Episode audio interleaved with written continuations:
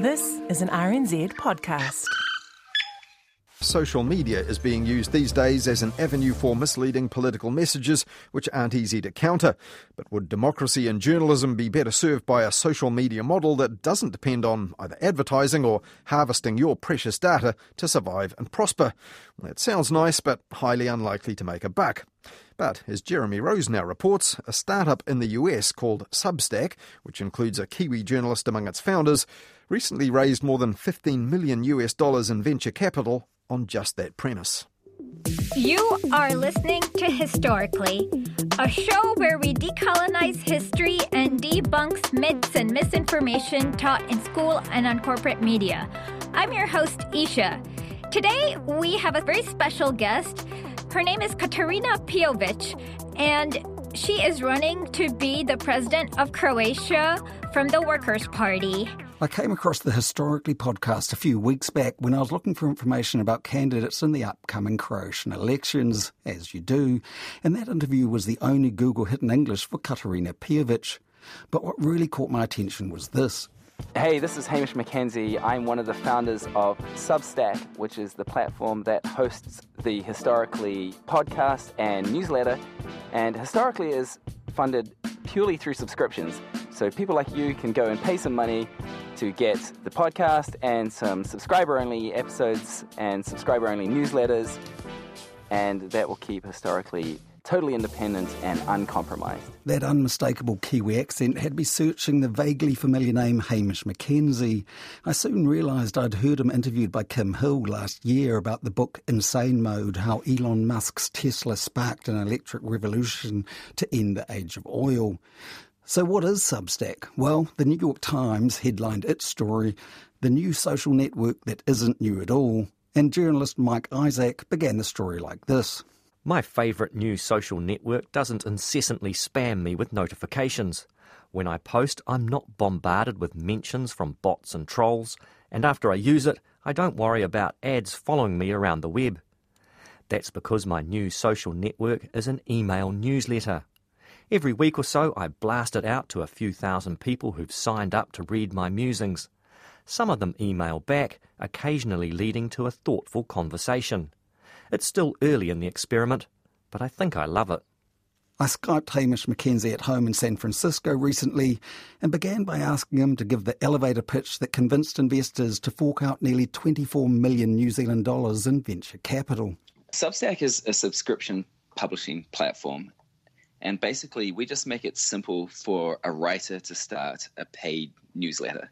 We say newsletter because that's simple, but really it's kind of like a personal media empire where a writer can have like a blog that's attached to a mailing list. And they could also, if they want, distribute podcasts through their Substack and host discussion threads. And that's kind of the start of it, uh, but there'll be a lot more later. And the whole thing is monetized for writers with subscriptions instead of advertising or any other model. And we think that subscriptions is a, is a better way forward for the media. I mean, when it's been written up, and it's been written up all over the place New York Times, Forbes, Vanity Fair they all describe it as an email service, like it's the return of email. Is that simply because you're alerted to the content by email? It's not only that you're alerted to the content by email, you can actually read all the content in your email. We think that email is like the best distribution method for content. Uh, it's nice and quiet, it's away from social media. It's a place where you, as the reader, can have your entire focus directed at that content. And it's kind of completionist in a way that writers can be sure that all their work will get in front of the people who want to see it rather than being left up to the kind of the winds and whims of social media like Twitter or Facebook, where you don't know if people who follow you are going to see everything you publish.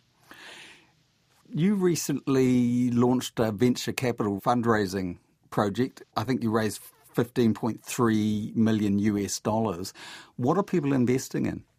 Yeah, we raised $15.3 million from Andreessen Horowitz, which is a great venture capital firm in Silicon Valley, one of the best. And that was on top of 2.2 $2 million that we raised coming out of Y Combinator, which is an accelerator last year.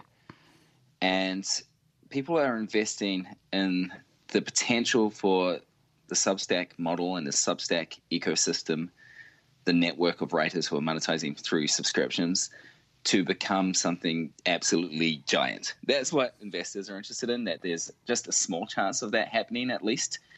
Um, and it's our job to work as hard as possible to make that a possibility. So they see they see a, a big opportunity here for media to kind of the media business model to kind of be reinvented.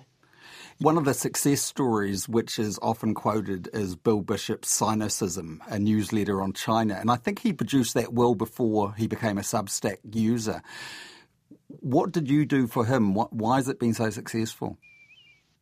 We just let him get paid by the readers who wanted to pay him. That was basically it. Bill was already uh, publishing a great newsletter. He'd been doing it for five years he had built up a mailing list of about 35,000 people, and many of those people were absolutely devoted to this newsletter because it helped them do their jobs better. He translated the important news of the day about China for an English speaking audience, essentially.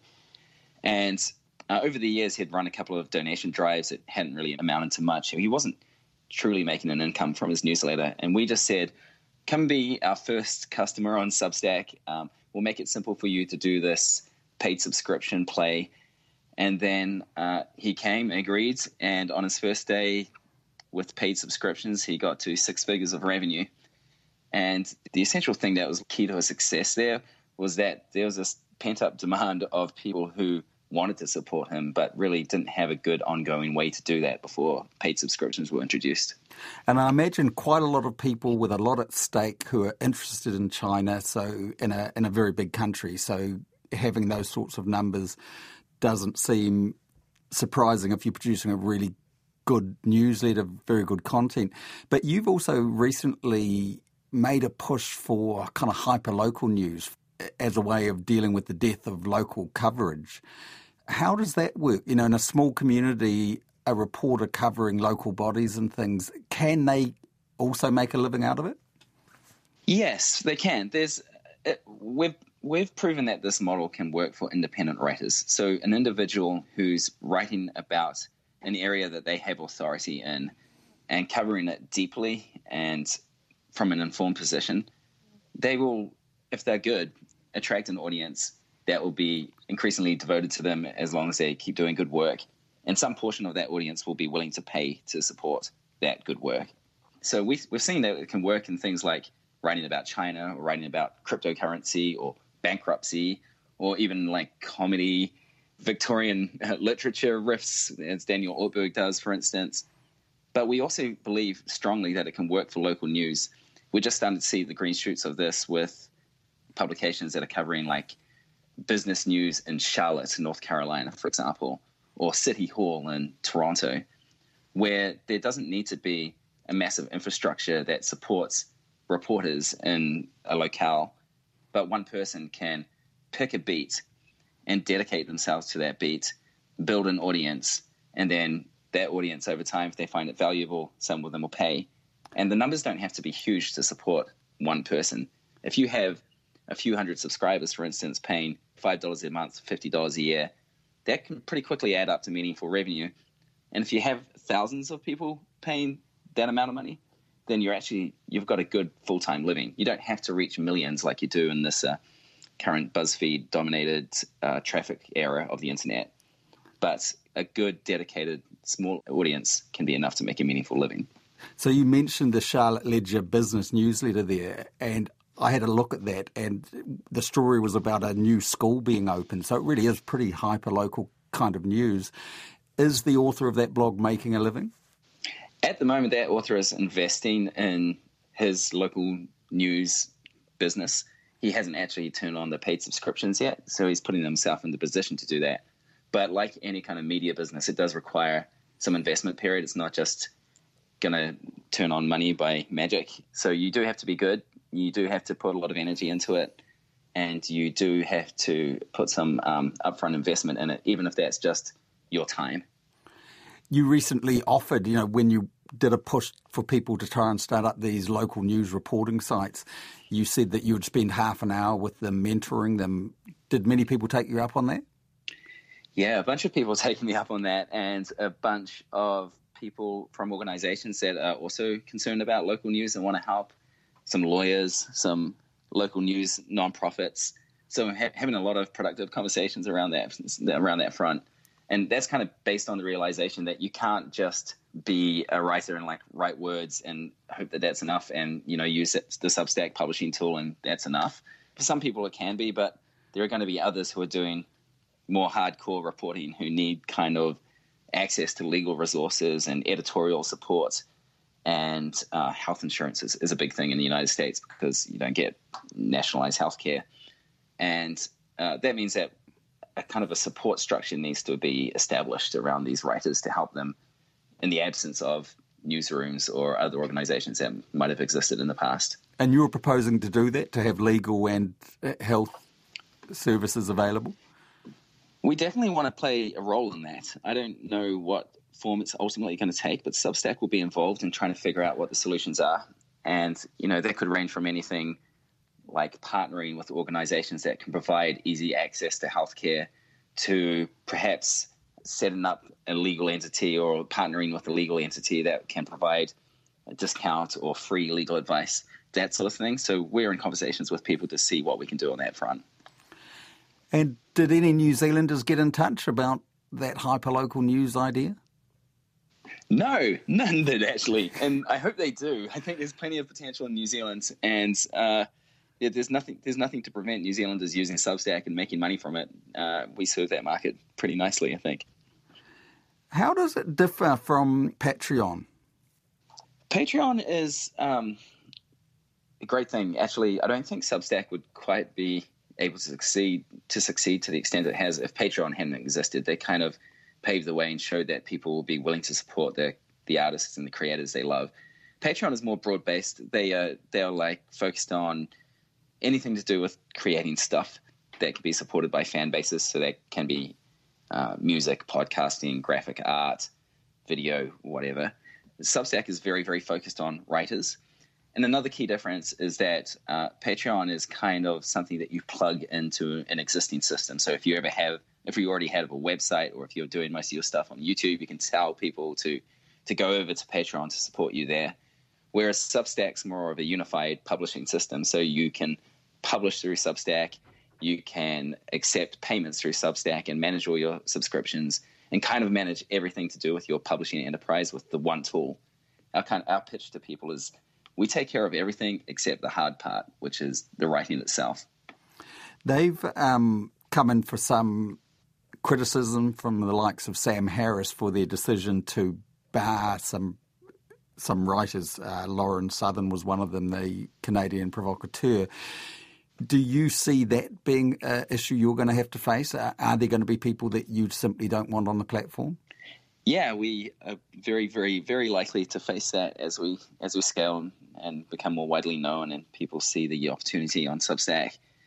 Um, we haven't had to deal with that too much yet. We're still just two years into this, uh, but it's it's bound to come, and there are going to be some tough questions to answer at that time. So, give us some figures. How, how many people are using it? How many paid subscribers?